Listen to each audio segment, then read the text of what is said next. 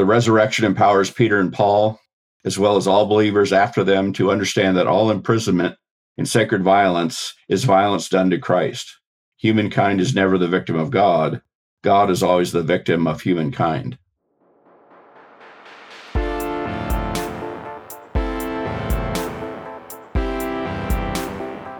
Hello, my name is Ryan Hamill, and I am one of the hosts of New Humanists, the podcast of the Ancient Language Institute.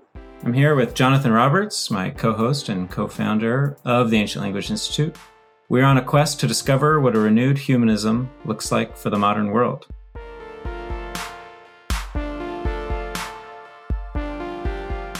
And today, very excited to be joined by Dr. Patrick Downey, professor of philosophy and chair of the philosophy department at St. Mary's College of California.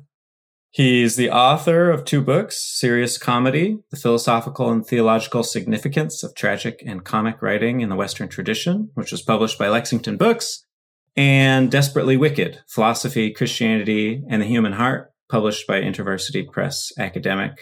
I hear tell there's maybe a third book in utero that if if we're lucky, we will get to see in not too too long.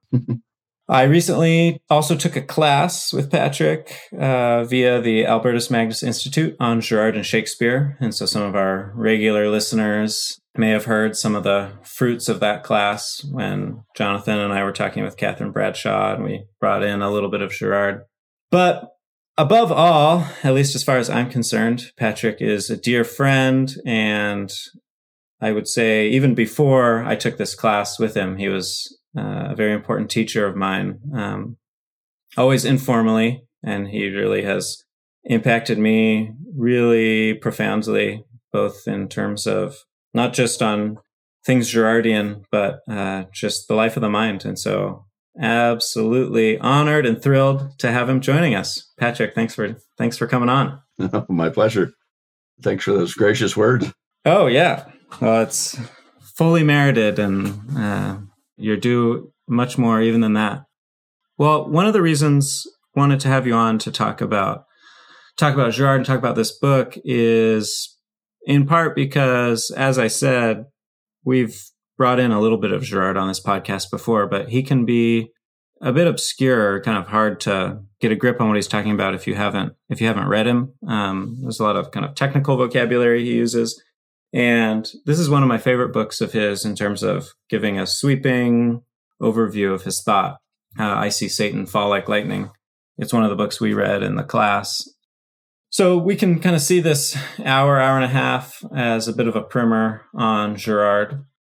I want to kind of open it, taking a guess on one easy way to access Girard based on what our listeners, their interests, what they may have read. Um, something that I find helpful is Girard starts from a very similar place as the Inklings. I imagine many of our readers are familiar with Tolkien and Lewis. In noticing similarities between pagan mythology and Christianity, uh, dying and rising God, uh, things like this. And Girard ends in a very similar place that these parallels between myth and the Bible are actually evidence of the veracity of Christianity. Um, so you can kind of situate him in your mind. He's engaged in a similar conversation, but with the exception that he takes a very different course in getting there. The Inklings, in their assessment of mythology, contend against the notion that myth means lie. The commonplace meaning of myth is a lie, and they say, no, no, no, that's not what's going on with the myths. Whereas Girard doubles down. He says, yes, the myths are definitely lies. So he they start in the same place, end in the same place, and get there by totally different routes. So yeah, I wanted to just take some time to talk about kind of classical literature and myth, and maybe we can bring in a little Shakespeare and philosophy just to kind of open Girard up. So I don't know if there's anything there in my kind of opening exposition you want to discuss or take issue with, maybe. I have a quick question about what you just said uh, with regards to the, the Inklings' approach to myth versus Girard's approach to myth. Is there is there a potential equivocation there? Maybe not. Maybe they're using you know the term in the exact same way, but just curious to see if there's any uh, potential reconciliation between the two. Yeah, well, the uh, the line that comes to mind is the I think Lewis says that the myths are lies breathed through silver, and so that's kind of the the question is is the nature of the silver. That their agreement there's a lie going on but is it a mild white lie and then you're decorating it with silver or is it a pernicious demonic lie? Mm-hmm. so that's it. So it's kind of the gravity of the lie. So compare um, the idea that the ancient gods are just kind of preparation for the true god. And so they sound like little mini john the baptist or something of that sort but then you go to say Augustine, his Confessions, and he says, "Oh, the, all the all the gods that the Romans are worshiping are demons." So they don't quite sound like John the Baptist for the gospel. They sound like uh, direct enemies of the gospel. That you have to choose between the two, and they're trying to prevent you from choosing, you know, the city of God in Augustine's terms. So that, I think those are the two ways of looking at it: it's kind of myths as precursors, or as obstacles and things to keep you away from the truth, to obscure the truth from you. And so I, Girard's the one arguing, I think, for the the latter view that the ancient pagan gods are demons. Uh, and so to understand demons, you have to go to the head of the demons, and that would be Satan himself. And so you have to understand the operations of Satan as the accuser and in the biggest way. And then you see what all these smaller demons are fundamentally doing as offshoots of the of the head of the demons, Satan and his accusation. And so then the, the strange passage that Girard focuses in on is when Jesus talks about Satan, he says, uh, Can Satan cast out Satan? A kingdom divided against itself will not stand. And then he says, I you, you have to bind the strong man. So the the way the, that passage usually gets read as well, Satan is just, you know, he doesn't make any sense because he's divided and he's going to collapse and as, as though his mistake is to be divided against himself. But Girard picks that stick up from the other end and says, no, the point is that Satan always is divided against himself. And his that kingdom of dividing itself against itself is what finally cannot stand in the future if Christ's kingdom is to is to take over. And the way he will do that is he has to bind the strong man. He's got to bind the strong man of Satan. And the way he binds him is to expose how he works, but then to render, render it ineffective that it doesn't work anymore once you see it. And you see the operations of Satan as the accuser, then he can't work anymore and you and the strong man's been bound and now the kingdom of god is available in a way. It, it was never available insofar as satan gave you the kingdom of human beings which is always satan accusing satan the kingdom dividing against itself. And always the accusation of someone you're satanic you're demonic we have to cast you out and now we're purged of satan and demonism etc so that's why he divides himself but then he unifies always the way you have to get rid of Satan is something radically different than accusation, Satan the accuser. You need the paraclete, the one who's your advocate, who doesn't say you're guilty, therefore get out. That somehow you're guilty, but you're still included. You won't be cast out. And that's what the cross becomes kind of the opposite of what Satan is doing. That he takes the accusation upon himself. So now you can no longer condemn anybody else because Christ becomes condemned for the whole world. So then who are we to condemn anybody? We can never condemn anybody else as you are the problem. We can't condemn as in the way that Satan condemns. So there's now no condemnation in Christ Jesus because he's taken the condemnation upon himself. So now Satan's rendered helpless because this whole kingdom is founded upon finding somebody to condemn and cast out of the city, to found the city of politics, whatever sort. Yeah, and just to kind of um, get a little so a little more clarity on the the whole Satan discussion. So Girard has a fairly unique as far as I can tell, discussion on what you know what Satan is. Could you kind of elaborate a little bit more? Like this is according to Girard, when he says Satan, this is what he this is what he means. Yeah. Well, it, he's the prince of this world. So, prince, as in the sense that he's the political principle at the heart of all actual political regimes that are, aren't part of the kingdom of God.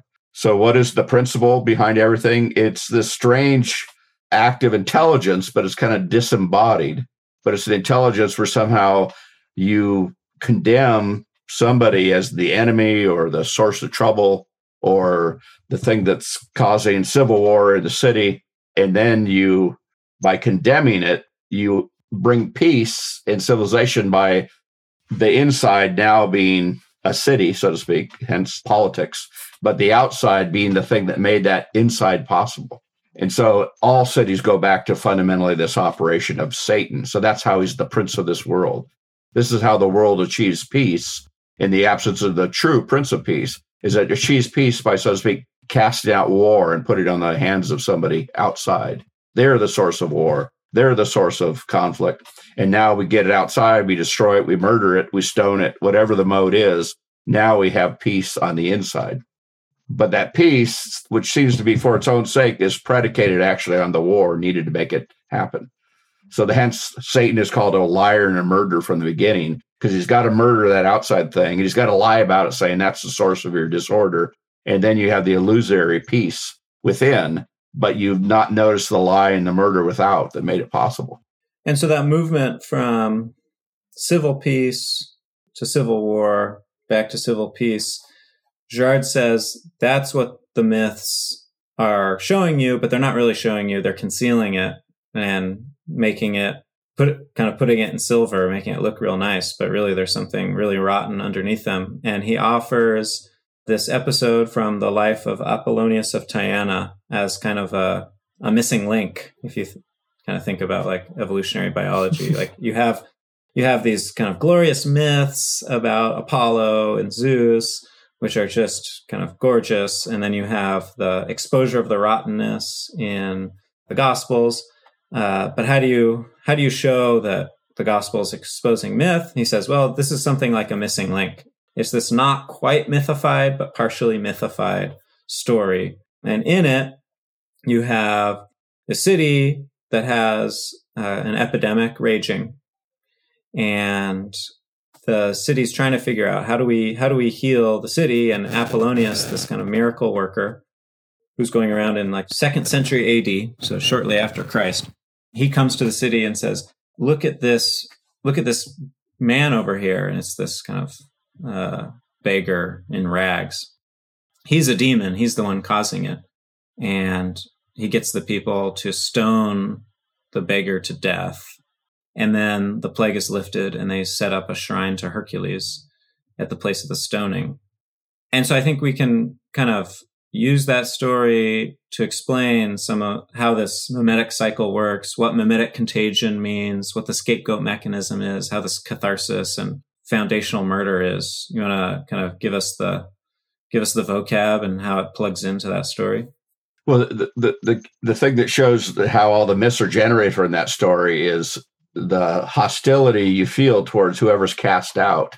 They're a beggar, or like Oedipus, they have a swollen foot, or whatever or you know the mf word that you could accuse uh, oedipus of being. Right. That hostility you feel when you cast the person out it now almost behind your back becomes this glorious divine beautiful god. And so the gods always have two faces. The face that's cast out that's the hostile the terrible thing but then they become beautiful because of the peace they brought about so the whole silver you could say that lewis mentions of the gods is the peace brought about by this casting out, this scapegoat mechanism, as Girard calls it. So that's why the gods are worshipped. So things are so dire in the city that we're we're on the brink. The city is divided. We're on the brink of an all-out kind of Hobbesian civil war. Mm-hmm. Uh, but then we can focus all of our hostility on one evil person, right? Supposedly evil person, and then we we all feel better because we kind of pinned all the tension on him and we killed him, and now our problems are gone. Yeah, right and this is why you always have duality in gods. Like Zeus is the god, father of the gods, but he's also a famous philanderer. He also he castrated his dad, and uh, and so they always have this backstory uh, where they get away with things that we'd never get away with, and we'd be angry if somebody else did them. Well, the gods can do that because that is their backstory. Before they became gods, they were that very thing that we had to cast out because, yeah, that's causing disorder because it's like us, but you know, different from us and now they still have that shadow behind them. The shadow is the the two-faced quality of inside and outside. Outside they're terrible and what we most fear in ourselves and each other, but inside they are this restorative, unifying, peace-giving uh, power, profound power, the, the power behind all civilization. Mm-hmm. The way the gods of Greece are the gods of civilization, but they they never can exist without the again the backstory because they're literally two-faced because the whole thing is a two-faced operation of Satan. He always has both things going on at once. So it's it seems that the dynamic, so to speak, of Satan expelling Satan is it's kind of a, it's a it's a mere appearance because it's not it's not really Satan spelling Satan is Satan finding a convenient decoy in order to remain in the in the city. Yeah, but not it's not for him to remain. He in one sense is like the embodiment of human politics apart from God. So that's again why he's prince of the world. So he's not trying to preserve himself as though he's got separate interests. He is the, in one sense, the city. That's why that famous saying, Vox populi is Vox Dei. They're kind of Satan is just the city projected up because it's the mechanism in any group of human beings. This is how human beings, what they need to do to live together with one another. Somehow they can't function without periodically having to engage in this, whether actually that they actually had to cast somebody out and murder them or they do it in terms of ritual. They have to ritually go through this process, and then ritual becomes the foundation of any city because in the ritual in the rituals of the religion you're reenacting this process and you got to do it step by step by step make sure you get every detail right because then it'll work uh, without leading to further violence it'll actually lead to the peace you brought about Mm. so whether it be god or the ritual or the actual act of murder they're all kind of one and the same thing. They're all the different aspects of Satan. So he's kind of like the incarnation, not really an incarnation of that thing. He's not a separate operator here. So it's a pretty bleak view of human social and political life that yeah, well, yeah. humans can't really live together without periodic murder or sacrifice. They need regular bloodshed to keep going. And so why why is human society always on the brink of this kind of uh, mass destruction? What and this is this is mimesis, right? Mimetic rivalry. What's what's going on with that? Yeah, right. Well, two, two things. One is that, yeah, th- this is called otherwise known as sin. So Girard's not really saying anything else, but he's just talking about sin. Okay, what's the first overt glimpse of sin in the Bible? Uh, Cain murdered his brother Abel. Okay, so what are they doing? They're they're rivals of one another. Uh, they're rivals for seemingly God's favor. Okay, and yet God chooses Abel's sacrifice, but Cain, he could have happily not got angry about it. That's why God says sin is couching at the door, but you must master it. Well, he fails to master it. And so that's that leads to the murder. So what is it that he fails to master?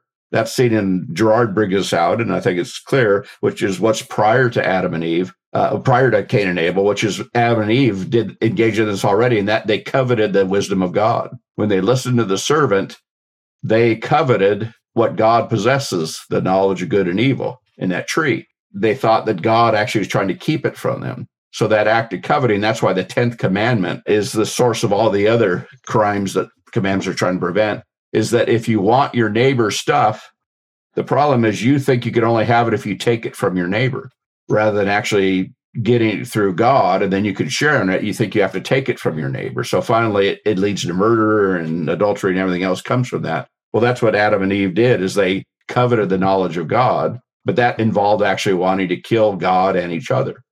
So that act of coveting the God's knowledge of good and evil finally led to God himself being killed because that's what they wanted to do from the get go, just like Cain wanted to kill Abel. So murder and fundamentally even murdering God himself is the heart of the whole nature of sin, but it's also the good news that God allows himself to be murdered we fully enact what otherwise we lie about and don't quite see what we're doing. It happens, we know not what we do.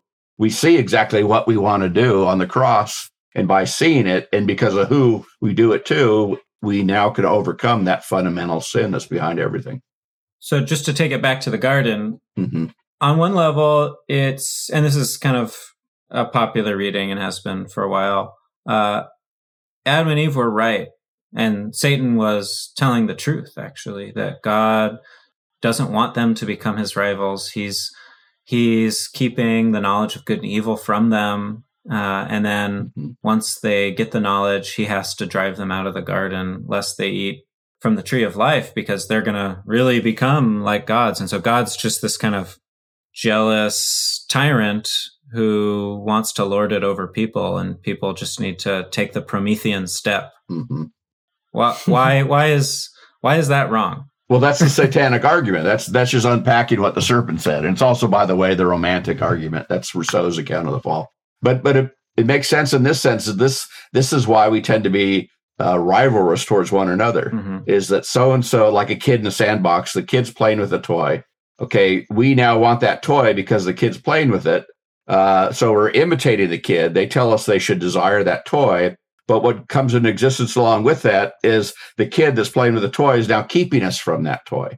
So the kid playing with the toy has become both our model, that's the toy we're playing with, but now has become our obstacle and rival. That kid's in the way of us playing with that toy. So then that hostility in the playground is the hostility that Satan elicits with God, that God has the knowledge of good and evil. Okay, because God has it, that's why we should want it. But also, it's God's, and so you can't have it, and that pisses you off. He's keeping this good thing from you. Right. Okay. So so it's all sandbox stuff. Okay. But if you pay close attention to the story, and then of course what later happens, no, God actually wants you to have that toy. Uh, but the only way you can have that toy is if you first recognize that uh, you should want it, but you have to want it by Him giving it to you rather than you taking it. And so, what would Adam and Eve have done if they obeyed? So you're saying the fruit from the tree was at some point going to be given to Adam and Eve? Oh yeah, I think that clearly. I mean, it- think if Adam had obeyed, if he hadn't listened to the voice of his wife, and she hadn't listened to the voice of the servant, then he would have had the knowledge of good and evil. Hmm. Because what is good and evil? To obey God. And now he knows what God knows. So then their eyes would have truly have been open. But because they had to grasp it from God and take it for, as though from a rival, then when their eyes were open, actually, ironically, their eyes weren't open at all, then they covered themselves. So that covering is the lie. They immediately had to lie and hide something from each other and hide from God. Their bodies. That need to hide is the fact that it's now become an unshareable thing that you have to hide this quality. Whereas they could have had eyes wi- totally wide open, seeing the knowledge of good and evil if they obeyed. Because then, yeah, well, that's what good and evil. is. What is good to obey God Mhm. and to have everything through Him and as a gift from Him. But evil, which they can't know, they have to hide, is now that you, you think you can only have things by somehow taking them from the person that has it. That you have displaced the owner, envy, in other words. Mhm. So now our desires are envious desires because we have to somehow take away in order to have, rather than we can have and it's been given to us by God. And then that would be the true good that's abundant and shareable. Whereas now our good is always something my good is your evil and your evil is my good. And it's unshareable, leads to conflict and war. Yeah, Girard has in this book a great little exposition of the Ten Commandments. Uh, and he says, the tenth commandment, do not envy, has this kind of afterthought quality, seemingly. Do not envy your neighbor's house, wife, donkey, on and on, or anything else he has. It's kind of, it, it feels like God's just kind of like trying to think of all the other bad things. But Girard's argument is actually, this commandment is kind of the the source of all the other prohibitions. Um, it's envy itself that ends up creating the need to murder, um, commit adultery, steal, give false testimony. If you didn't have envy, you wouldn't be doing all those other things to begin with. Right. Yeah. And and the, the thing that elucidates his his account is is we are looking at the neighbor's house, their wife, we're looking at these objects. Mhm. But but the last thing actually draws our attention not to any of the objects, but the person who has those objects. The last commandment draws attention away from things to interpersonal relationships. That's where the real action is. It's really your relationship to that person that you might murder in order to get those things. That shows that you really don't care about the things at all. You care about the person that tells you to want those things. Mhm. So that's why that interpersonal thing is so key. And then that, of course, leads to the interpersonal thing. Well, what's the solution to why you disobey all the commandments? You have to love your Lord, your God, with all your heart, with all your mind. That's the fundamental thing. And that's a personal relationship to God. You got to get that right. And then all these things can be added to you if you get overcome that envy fundamentally of God Himself, not to mention your neighbor. Yeah, Girard's Girard's discussion of the Ten Commandments focuses on those social prohibitions, um, but I think it would actually be helped. Uh, His account would be better if he spent some more time on the first half of the Decalogue, which he, from my memory, doesn't spend a lot of time talking about.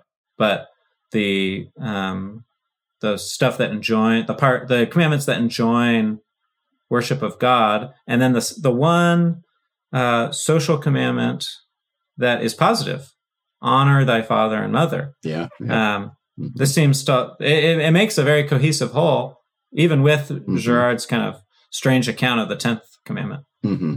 Right. Yeah. And and Girard deals with that, but in a not a fully effective way by distinguishing between what he calls internal mediation, and that would be like Cain and Abel. That's two brothers squabbling over something, uh, and that leads to this conflict that leads to the plague. Uh, but the solution for Girard that avoids the plague is external mediation. And that would be where you honor your father and whatever your father says is good, you do it because your father says it's good. And then you don't tend to come into conflict with fathers. But if the father's off the scene, if you lose the external mediation, then it becomes a quarrel between brothers. So he tends to have external versus internal mediation. And in, external mediation can lead to a better civilization, better structures. But still, the problem is uh, he can't really account for that except that it's external and higher. He can't really account for that there's something going on vis-a-vis nature because nature's the oldest thing of all even older than your parents and god's with nature. So fundamentally external mediation is loving god and honoring your father and mother. That's the solution to all those things. But, but notice that shareable if you if you love what your father has uh, like your mom to get uh, oedipedal which Girard does. Yeah, I want to talk about Oedipus versus Joseph, the biblical story of Joseph, because and so we you feel free to just launch into it, but just as preface, Girard um, kind of compares and contrasts these two stories of kind of the Greek story of Oedipus versus the biblical story of Joseph. So yes, so you love what you you do the external mediation, you honor your father. You're like, okay, dad, what you love, I'll love. This is how we have a stable society. But then you end up loving your mother. Right. This is yeah. a problem. well, you, well, you love your mother, but see, the, the thing with Oedipus is yeah, he loves his mother, but to get his mother, he's got to get rid of his dad because his dad is the rival standing in the way of his mother. Well, uh, the way you actually love your mother is you love your mother the way your father loves her. Then it becomes a shareable love, and it doesn't. You're not trying to possess your mother. If you try to possess your mother, you're oedipedal. But if you love your mother in one sense, then you also love your brothers. You love the outside world because you love your mother the way your father loves your mother. Now, notice the way your father loves your mother. He loves her not as his concubine, as his mistress. He loves your mother as his wife. And so, and you are the legitimate kids of this. How, how does that resolve the, the problem? You don't you don't want to love your mother as your wife like your father does. No, you what this is the thing. Wives are shareable. Mistresses, concubines are not shareable. That sounds strange because they're your dad's possession, but it, his wife is not his possession. Hmm. He doesn't possess her. He shares her through the law. He was married in a ceremony. That's why you leave your father and mother and you join with your, a wife because this becomes a shareable unit of a man and a woman. Legitimate children are an extension of that. The man shares through the law, you share through your mother. So this becomes a shareable thing that you can have. Many people can share in it without it being my possession versus your possession. Shareable, not in the kind of crass sexual sense, but in the kind of a, bigger sexual or erotic true. sense in that yeah true sure uh, yeah. You, you, get hooked into the city because mm-hmm. you're yeah. a citizen your mm-hmm. children through your wife are citizens of the city right is that what you mean oh yeah but but but no now notice it isn't just non-sexual just think of this relative to the kind of the counter to the Oedipus. Let's say the Oedipus story is kind of demonic, as we've been talking about. It's right. it's a satanic counterfeit. What's it a counterfeit of? Christ's relationship to his mother and his father. So Christ obeys his father. Okay, well, who is his mother? In one sense, the his mother is the church, is Mary. And yet he's married to his mother. Mother Church is also the bride of Christ. She's both mother and bride. And notice her womb is infinitely shareable. Baptism, when you're baptized in the womb of the church, you're born out of this, this womb. All the children now share in the mother. So there you have the real thing of shareable bodies, shareable marriage, shareable children. That is the way things should be. Uh, but the corruption of Oedipus is just the opposite because it's merely sexual possession rather than the fecundity of genuine desire for the good and God that then makes everybody brothers and sisters rather than and everybody in, one sense you share wives in common. So the idea of a sacramental marriage is it isn't oh yeah they're getting married and we're not there's a way because of sacramental you're partaking in this because the real mystery is the nuptial mystery of Christ's marriage to his church. That's the real marriage going on. And the actual sacramental marriage performed before you in church is partaking in that larger marriage, and everybody in the audience partakes in that larger marriage. So it is a shareable marriage. Hmm. And that's sacramental marriage or shareable. Uh, private natural marriages aren't shareable, and they, they tempt you towards a form of you know Oedipal competition.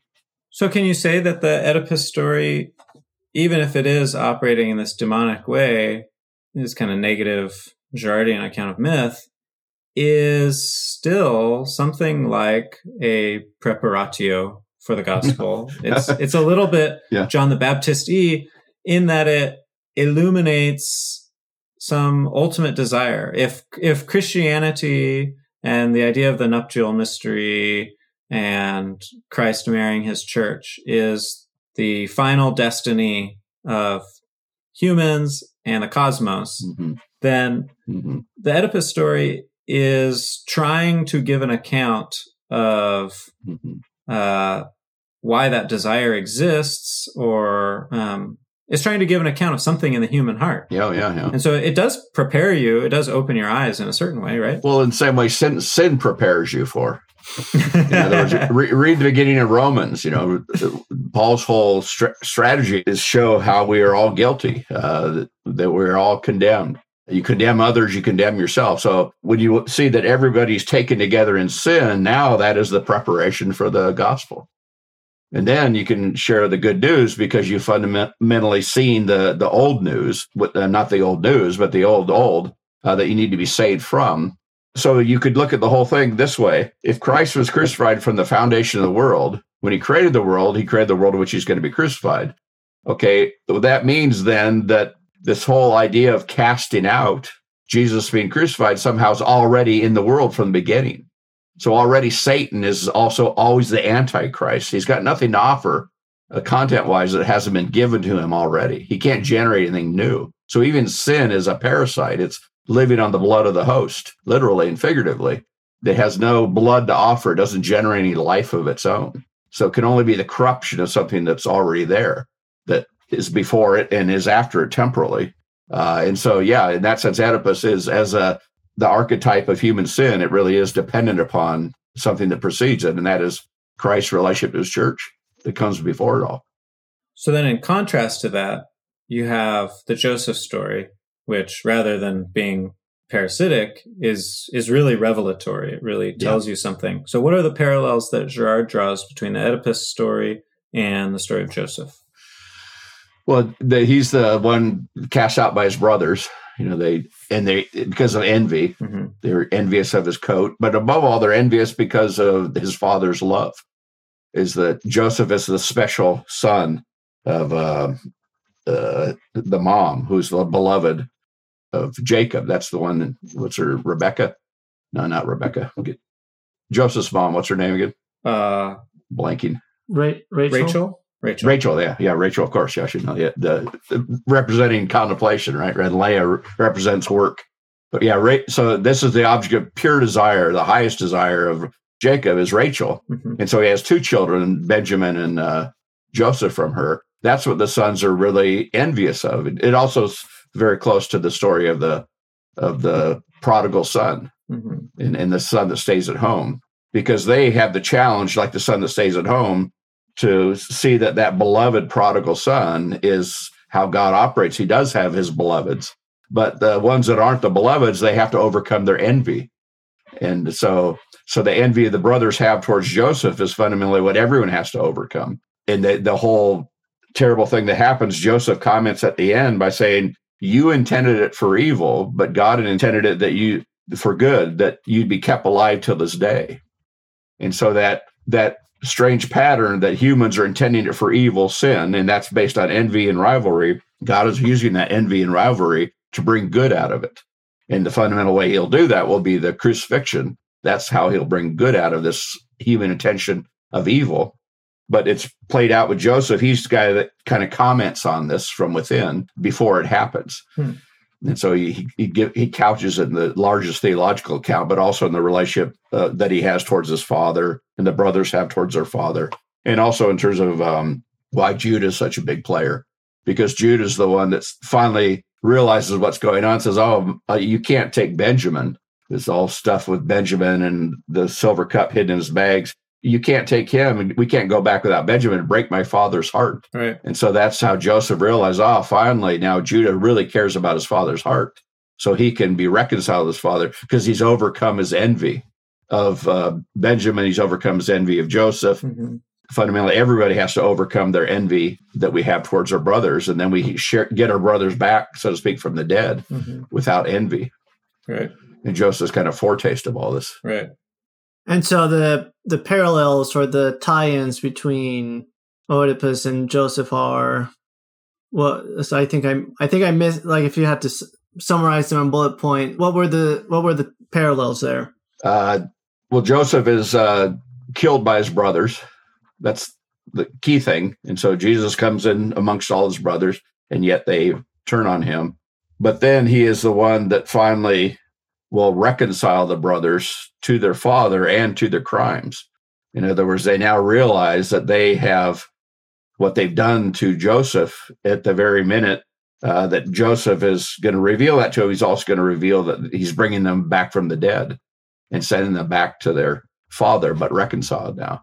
So they not only see what they've done, but they also realize the only solution is to be willing to lay down your life, as Judah's willing to do for the sake of Benjamin. Keep me in Egypt, but send Benjamin back home to my son. So now they're also intuiting what you have to do to reconcile. You have to be willing to die for one another, to sacrifice yourself for one another, rather than sacrifice them as they earlier did with Joseph.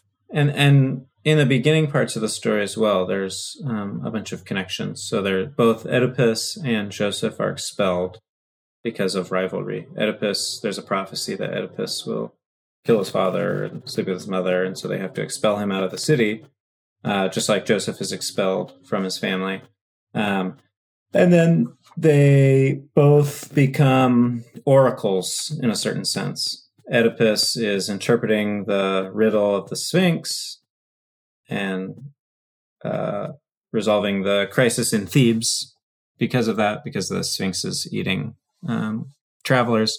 Whereas Joseph uh, interprets the dream of the Pharaoh and saves them from famine. Um, and then they both rise to become princes in a foreign town. Uh, as their foreign princes, Joseph is uh, the right hand of Pharaoh, and Oedipus is supposedly not from Thebes, um, and he becomes the king. Right. And so they both rise in a Hmm. very similar fashion. hmm Yeah, that's that's interesting about the solving of the riddle. Um, eh, to kind of make that parallel a little bit stronger, uh, Robert Alter, in his um, translation of the Old Testament, has a, a note on on the phrase "the interpretation of dreams." He says that probably a better translation would be the solution of the dreams, and talks about how in Egypt there's these schools of that teach you how to interpret dreams. And the, the basic idea is that if you were attentive to the content of the dreams, you could figure out what's going on. So in other words, the the interpretation or the solution of the dream is not some sort of esoteric meaning that's superimposed on the dream, but it's something that's really there and that human wisdom could perceive. Um, of course, human even human wisdom is a gift from God, but it's just interesting to think of both Oedipus and Joseph as, in a sense, solving a riddle. Um, Yeah. Whose solution is present in the question, but you just have to be perspicacious enough to see it. But but there's a big difference. Uh, Joseph early on, when when he has the dream that the brother that everyone's going to bow down and worship him, he kind of this is his big flaw. Is he seems to imply that well, yeah, they're going to deserve to worship me. In other words, he seems to be full of himself at the beginning, Mhm. but then when he's thrown in in the prison and he he goes uh, in he's in prison two or three times. Now he finally learns humility. So when he interprets dreams, he always gives credit to God being the one that can do this. Whereas early on, he seems to be full of himself. By the end, he, so to speak, emptied himself out, and it's just God that can do it. Whereas Oedipus just the opposite. He brags that I had the ability to solve the riddle of the Sphinx. I am the wise one here. I could get to the bottom of what's causing this new plague. So, it, being full of himself, he then is rendered, he's humiliated, not in a, a educative way, but in the opposite. Whereas Joseph was humiliated, but he actually educated him to true nature of where's the solution found, not in me, but in God. So one glorifies God as the knower, the other one glorifies the human, but then that human that is brought up then is laid low because because oracles are always going to stick it to you. Whereas here the oracles are actually God's good news is going to lead to a good result, whereas the oracles are just terrible in Oedipus. Right. And so here I want to just read a bit from Girard because I think it it's helpful to see he draws draws all these parallels, but then like you're saying, just absolutely distinguishes them as just totally incommensurable. Uh, the lesson of the myth and the lesson of the Joseph story are totally different. He says the myth and the biblical story are in basic opposition over the decisive question that collective violence poses. Is it warranted? Is it legitimate? In the myth, the expulsions of the hero are justified each time. So you, that's the first expulsion when he's a baby, and the second expulsion after his crimes are revealed. In the biblical account, they never are. Collective violence is unjustifiable. Laius and Jocasta have good reason to rid themselves of a son who at some point in the future will kill the one and marry the other. The Thebans also have good reason to rid themselves of their king. Oedipus really committed the infamous acts the oracle prophesied, and to top it all, he gave the plague to the whole city. In the myth, the victim is always wrong, and his persecutors are always right. The reverse is true in the Bible. Joseph is in the right against his brothers, as well as the next two times against the Egyptians who imprison him. He is in the right against the wanton wife who accused him of trying to rape her. Potiphar, Joseph's master, treats his young slave as though he's really his son. And so the accusation raised against Joseph recalls the accusation of incest made against Oedipus. But of course, in the end, Joseph's innocent, and God like Joseph says, God used it for good, used all this persecution, this um, unjust scapegoating of uh, Joseph for ultimate providential ends, uh, this, the saving of the whole house of Jacob, rather than a plague, which is what Oedipus brings upon Thebes. Well, that's that's where I can take ex- exception with Girard. I think he overplays that. Okay. Uh, because it isn't that uh, Joseph is right and they're in the wrong. It's that Joseph is no more in the wrong than they are. Hmm. So that's very different. So same with Oedipus. What do you mean he's no more no more in the wrong? In other words, Oedipus is a MFer. Okay, in the story, that's the yeah. way of looking at him. But he really is because all humans are. See, so the, the the the lie of Oedipus is that somehow he's uniquely this guy that's doing these terrible things, and we are innocent of that. The biblical story is that oh no nobody's eh, guilty of that kind of thing. No it's that we're all guilty of that. We're all oedipus. And so the lie of we're all oedipus. Yeah we're all oedipedal. Yeah. So freud freud is right? And so th- that's why we can't cast him out as though somehow you condemn others you do not condemn yourself. The thing is that yeah everybody's worthy of condemnation. I see but that's precisely why he doesn't condemn you because he takes the condemnation upon himself but he does take christ takes condemnation upon himself because it all goes back to the garden. We all, you're saying we all want to kill God because we want to have our, yeah, we want to grasp hold of divine knowledge, the knowledge of good and evil, and have yeah. our own, and we're going to be the ones who decide what's what's good and evil. We don't want to listen to anybody else. I know what's good, and that's to put yourself in the position of God, which makes you a murderer. Yeah, yeah. Because if you want to be God, you got to kill the God who's there right now. Yeah, a murderer and worse. Yeah. And that's why it's Oedipedal. You're a murderer of your dad, God their father, but you also are sleeping with your mom. What does that mean? Well, you want to sleep with yourself. So to sleep with yourself, you, you have to kill the true God, and to sleep with yourself is to sleep with yourself as though you are your own object of desire, as though you are your own God, idolatry. And so idolatry is the, you know, the Oedipedal quality of sleeping with your mom. You're the snake biting its tail. You're returning to your origins as though you can give birth to yourself. So that's what we, as Plato says, that's the dream of everybody. You you dream as though everybody dreams that they're sleeping with their mother. Jocasta says that. Oh, all men have, slept, have dreamed they sleeping with their mom, but don't get upset about it. It's just a dream. Well, the Bible says no, it's not a dream. This is the desire of you to be gods. This is idolatry. This is why everybody's saying that because to sleep with your mom is to be is to be worshiping yourself as your own god, giving birth to yourself. So then to go back to the 10 commandments, you, you see those two things addressed in the first two commandments. Love God, love the Lord your God, idols. And so the first one corresponds to Laius, don't kill your father. And the second one corresponds to Jocasta, um, don't worship your yeah, own yeah. origin. Yeah, I think so. Yeah. Right. Yeah. Oh, that's great. To go back to so Ryan, it seems like you were trying to make a distinction between how you know the the victims versus oppressors are treated in these two narratives, and in one they are justified. So the the narrative says those who drove Oedipus out, they're in the right, and that's how that's how mythic stuff works always. Right. Girard's arguing that uh, yeah, the, the person who's murdered or killed or whatever deserved it. He had it coming. He is guilty. We're all innocent. Yeah, and it seems that in the Old Testament narrative, you can have a fuller picture. You can think of Joseph as being, you know, a sinner just like everyone else, and still think, still see the brothers as acting unjustly. They are not justified. Uh, and it seems that it's that sort of um, in a sense, moral nuance that also distinguishes these two these two narratives, where you don't have these kind of polar opposites of you know you're supposed to think of these folks as totally in the right and these other folks as totally in the wrong. Yeah, that, that's a good way to see it. The polar the polar opposition is the lie. Whereas if everybody realized they're mutual sinners, how could ever anyone cast out anybody else? Because you're all you're all in this together under your God, your Father. So even if everybody's revolting against God, God doesn't cast anybody out. And um, just you mentioned um, Girard overplaying certain things.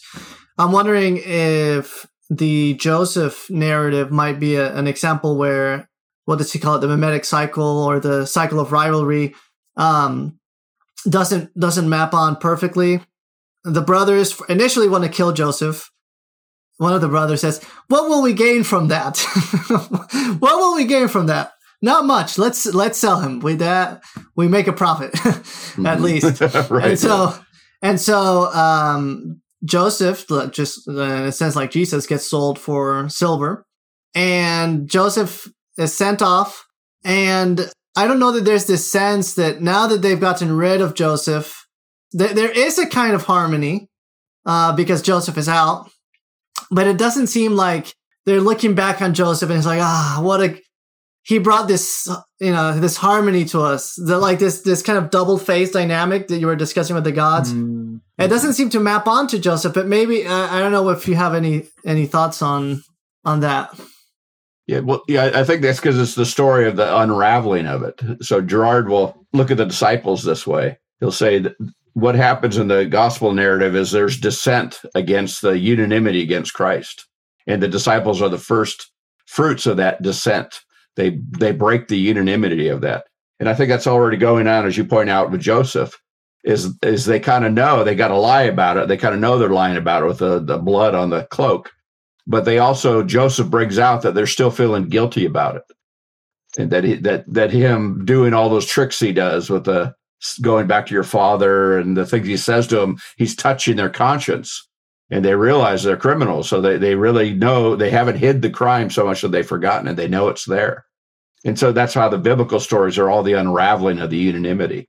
It's never unanimous anymore uh, because it's slowly being exposed. So the Old Testament is a slow exposure by bringing out sin as a category that you're breaking through Satan's uh, unanimous uh, circling and cast it out, it's broken down, and then that prepares you for the gospel. And then so you can see what's going on, even though breaking down the unanimity is not enough to stop you from doing it. You need something more radical to stop you from doing it or trying.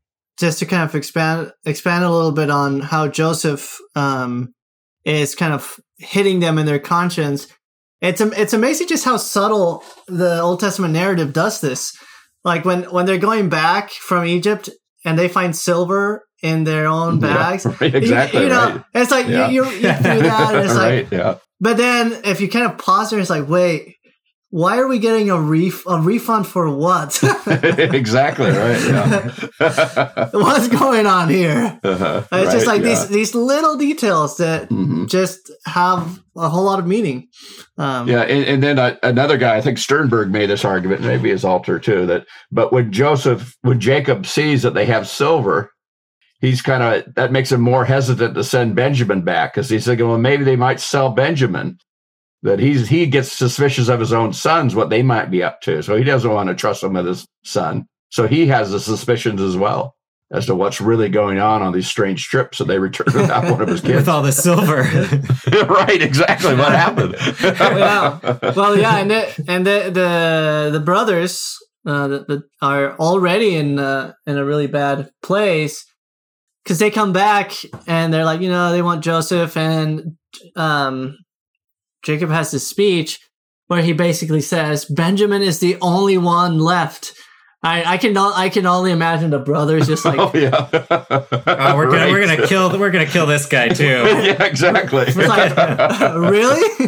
What about us? So right.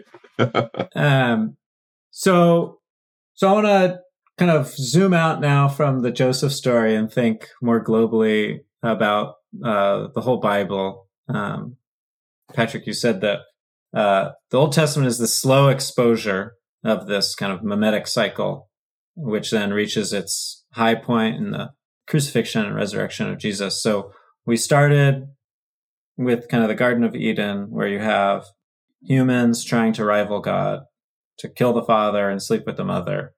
And then as soon as they do that, they think they're opening their eyes, but really they have to hide themselves. And so they put these um, fig leaf loincloths over themselves which God then exchanges for animal skins. Why?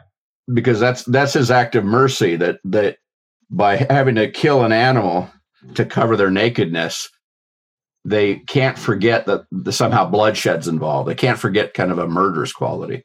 Because that's what apart from God doing this, when humans sacrifice, they they want to forget what they're doing, totally lie about it. But by God killing the first animal and then accepting Abel's sacrifice involves killing an animal as well, God is always reminding them what's being hidden, that they're murderers, but they're displacing it. So he's making them aware of kind of the way they're lying to themselves and the nature of the lie and what they're covering up. So they don't forget the cover up. So it's a merciful covering because if they didn't cover it up, they'd kill each other. Adam would kill Eve, Eve would kill Adam, Cain would kill Abel, Abel would kill Cain, and Abel would kill Cain too. But he's wise enough to know, ah, but if I kill an animal, then I won't kill my brother. Whereas Cain doesn't kill an animal, he kills his brother. He doesn't know he needs the medicine, the merciful medicine of uh, sacrifice. Abel knows he needs the merciful medicine. So the whole that gives you the kind of logic of all the sacrificial rituals in the Old Testament. This is merciful medicine. Because what what what do we see in Noah with the pouring the blood on the ground and yeah, well, Noah makes it clear he brings animals on the ark that are going to be sacrificed, so that's how important they are. But prior to this thing, notice Noah's not has not uh, been allowed to eat any animals. Uh, that detail, he's for the first time is allowed to eat animals, but it says, but when you eat an animal, you've got to pour its blood out on the ground because you were made in the image and likeness of God. So their their God makes explicit the connection of pouring an animal's blood on the ground to the fact that you somehow besmirched the image of God in you by becoming a murderer, but it still remains. And so you have to not forget what's going on by pouring the blood out. But the dread of the animals before you is kind of the dread now human beings have had been prior to this towards one another. That a- Abel should have a dread of uh, Cain, and Eve has a dread of Adam, and Adam has a dread of Eve. They all have dread because they become predators to one another. And so then when humans prey on animals, that's just making manifest outwardly the way they're preying on one another internally. So they can't always, they can never forget that. So the blood is the key from that the animal skins that covers Adam's nakedness throughout the Bible. You follow the blood. And then finally, when you get to the blood, when Christ holds up the cup and says, This is my blood, now you've been trained to understand what that blood is. This is the blood of the new covenant. So now blood's been transformed. Now it can actually finally expose it and yet overcome the need to shed blood. So that's the once and for all sacrifice, Christ's own blood, where you actually get to do what you wanted to do from the beginning kill God as your rival, you finally murder God. Once you murder God, that murder is the only thing because of who you've murdered that can change the heart of us that wants to murder when he comes back from the dead. So I can become the once and for all sacrifice. Well, the way the way that um, I forget the exact wording, and I think the exact wording might be really important for this one. So if you if any of you remembers the passage, but it's either Girard either says that the crucifixion exposes the mimetic cycle or exposes the scapegoating mechanism or he says or, or, he adds a little bit more intentionality to it you know Jesus dies in order to um, to expose the um, scapegoating mechanism, right? Which is this whole Satan uh, expelling Satan dynamic that we've discussed. Does does Girard kind of make that totalizing like this is this is everything this is this is the gospel or does he does he have room for for a fuller what I, what I would say probably a fuller explanation of the gospel of you know Christ dying to atone for the sins of the world. Or is that concept for him contained in um, exposing the scapegoating mechanism? But this may have been the passage you're thinking of and at the bottom of 191 he has this short paragraph that uses language right out of the bible and he connects it to his argument. So this would be a good way of addressing your question. He says the resurrection empowers peter and paul as well as all believers after them, to understand that all imprisonment and sacred violence is violence done to Christ. Humankind is never the victim of God. God is always the victim of humankind. So think of the word victim. Okay, you go to mass, you hear the word victim used again and again. Well, well, victim is kind of the linchpin of Girard's argument. He's drawing attention to the victim. What's going on with the victim? The victim's another word for a scapegoat. So that's kind of his technical term. But another way of just saying, well, scapegoat is just a way of talking about why we have victims. And you have victims, but then that means you have victimizers. So if you see the centrality of victim, you see that's kind of he's saying that's what he calls in his theory, uh, sacred violence. But then his slam dunk is yeah that well God is always the victim of humankind, that Christ became the victim, sacrifice for us. So Girard finally says about his theory, he says, ah, I thought as an anthropologist discovered something. I didn't discover a darn thing. This is just what's in the Bible. That all, all along I knew this. This is what any good Catholic Christian knows in their upbringing. And when they attend to the liturgy, et cetera, this is what it's all about. I just now saw it in literature and see it anthropologically. All these things are just unpacking what's implicitly taught and explicitly taught in the Christian liturgy and scriptures by looking at murder, victim, all, all that stuff. You and then God finally allowing himself to be the victim. Yeah, so Girard's kind of this funny character in that he was raised irreligious, right?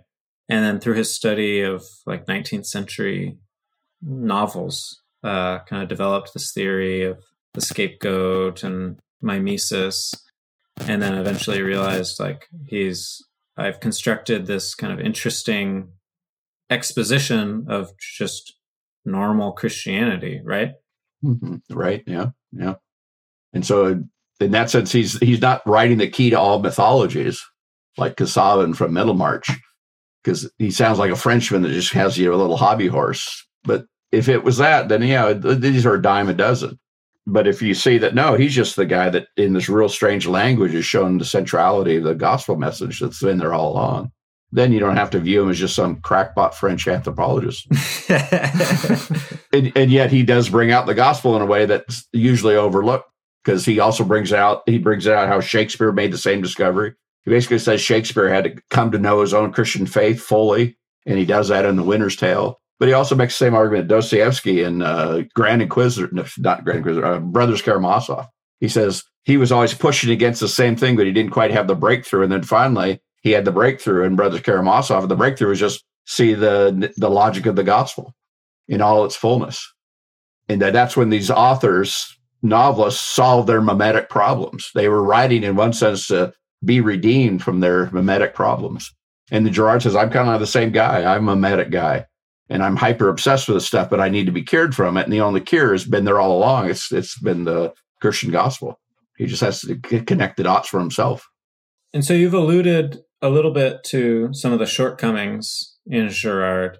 I was wondering if you would talk a little bit about kind of where Girard needs to be filled out or updated, um, and maybe how that ties into some of the stuff you've been working on.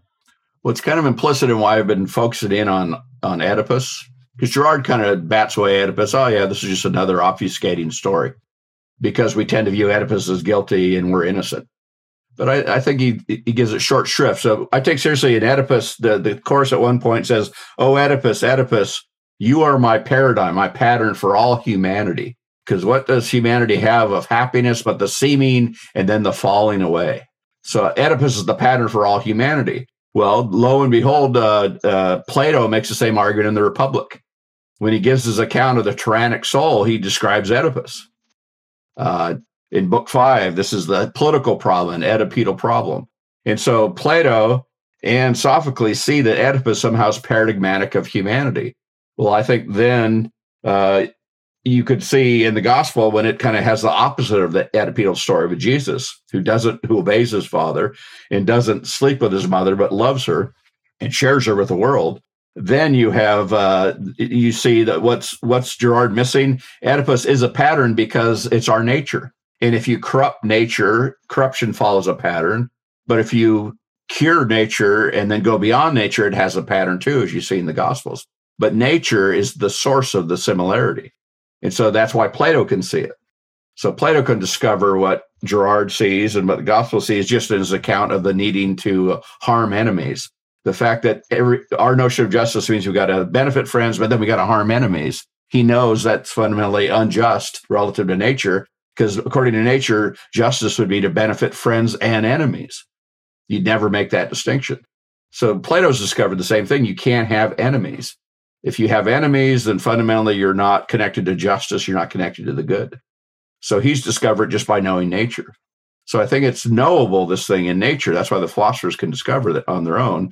Uh, and that's why uh, Girard should tap in his account to nature rather than saying it's anthropology, should tie it in with uh, classical philosophy. And that would add to his argument on subtract from it. Right. That's great. Well, I just want to end by talking about just the end of the book where Girard turns to the kind of contemporary world and Nietzsche to talk about our modern concern for victims, which, I mean, just day by day feels more relevant and apropos as uh, we get just massive social and political clashes over victimhood and who the real victim is. And so how does how does Girard bring that out and what's the kind of Nietzschean response and how does Girard respond to Nietzsche? Yeah, well that's it, it's a weird sort of optical illusion because in one sense the world has become as Girard says more Christian than it's ever been because it's always said oh those victims are innocent they're innocent they're innocent they don't deserve to be victimized okay and so he'd say yeah well that's true that's how pervasive the Christian gospel has been that that's the one thing everybody will agree upon. Nobody will ever say, yeah, we have to victimize somebody in order to have this good thing. But then. Yeah, no one's making the argument, in other words, that Caiaphas makes that it is expedient that one man shall die for the benefit of everyone. It's like, no, nobody's saying that. No, people can't say Caiaphas anymore. Right, exactly. So no one's yeah. doing that. Yeah. We're all right. If yeah. if we ever have to do anything bad to anybody, it's because they're guilty. They really deserved it. Um, you know, and and this doesn't help us. It's just it's it's not for the benefit of anybody. Where no one's making the kind of cynical Caiaphas argument anymore. Yeah, yeah, yeah. Nobody's going to buy that. So that sounds like an improvement. So this is kind of like the the, right. the the Christian thing has been being on the side of the victim. Okay, the the victims are innocent. Right. But the the thing that Nietzsche also saw is that in one sense Christianity has triumphed, but this has also been the death of God. Okay, so what do you see now? The triumph of this Christian idea of the victim innocent is the one now guilty victim is Christianity. It's standing in the way. Somehow, deep down, it's it's on the side of victimizers. So Christianity is kind of this obstacle getting in the way of bringing out the innocent of victims. So the West, Christianity, whatever, somehow is the source of the problem. Mm-hmm. So it's still kind of the victim that one needs to take off against because it's like, you know, so you have to include everybody except you can't include those exclusive people, Christians. Or Rousseau would say that the civil religion, you must now tolerate everybody, but you cannot tolerate intolerance. Or closer to home, those haters are, we got to get rid of all the haters. So we got to hate the haters. So you have this last little move that turns in upon itself and it has that final victim. The final victim is the one that exposed the lie about victims and that would be Christ himself. Mm-hmm. So that's this kind of last throw of Satan as he finally accuses Christ himself, Antichrist. And by accusing Christ of being the one who's the victimizer, he takes him away from being the ultimate victim of God. So this is the way you kind of undermine that. So you both kind of have the power of the revelation, but then you occluded at the at the key element. You won't let God do the revealing. You want to reveal it on your own as though you could see it all. But to do that, you have to again include it and lie about the source of this. You can't, you can't say, "No, I got this from Christ." You pretend you got this from yourself. So Christ has to be excluded. No, he's not the guy that told me this. No, no, no, not him. Jonathan, any final thoughts or questions for Patrick while we've got him here?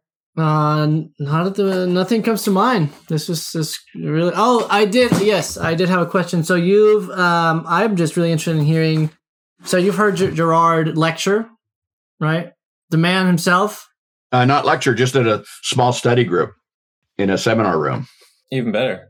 like with uh with Peter Thiel and uh, some of the famous Girardians. I didn't know who they were at the time. I just kind of Thiel asked. I met him through some other person. He said, "Why don't you come over to this group, get together, Girard, uh, and talk about things?" And so I just heard Girard talk to the groups there and got to talk to them a bit afterwards.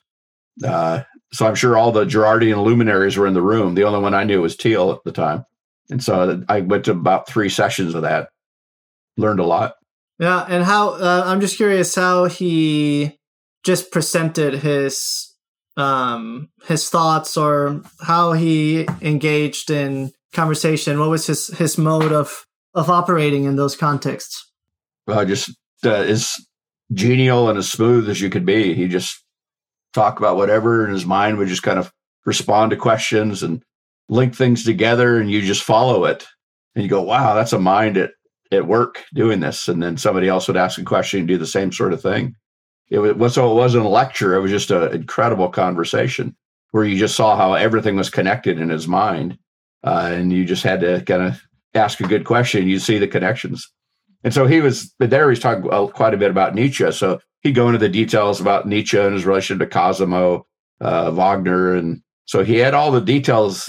It's like the guy never forgot anything. He had a lucid, incredible memory for all these details, but he knew how to bring those details out whenever needed in the conversation. It was a tour de force without it being bombastic or loud. It was very, very subtle and quiet and, and powerful.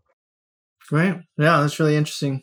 Yeah. Why do you think? I mean, bringing up Peter Thiel and Girard and kind of this Bay Area tech world. Why is Girard kind of having a moment? Is it just kind of because Peter Thiel is powerful and rich and he likes Girard? But it, it's and so it's just kind of mimetic. Everyone's picking up on on him, or, or, or is there something else going on? Why is Girard kind of uh, more popular than your average French theorist?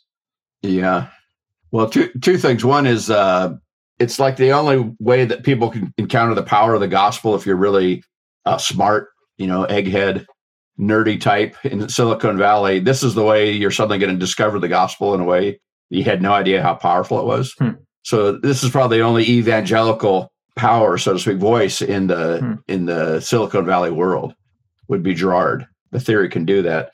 But then coupled with that, and, and Thiel is the first guy affected by that. I think Thiel, he had a Christian background, so he recognized that.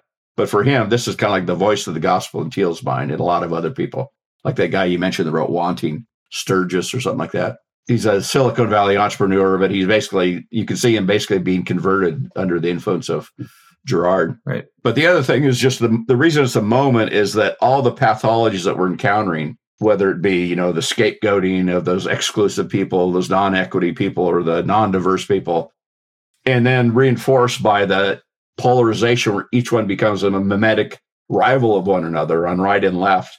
And all the technology enhances that, which is all mimesis because everything is a meme. Everybody's imitated. Somehow those two come together. That this is what's going on. I'm not sure what this is, Right. but somehow the this is more explained by Girard than anybody else. Mhm. Something strange going on, and he seemed to be at the heart of it. Great. Well, thanks so much for joining us. This was really great. Really enjoyed it. Yeah. Yeah, well, my pleasure. That's great.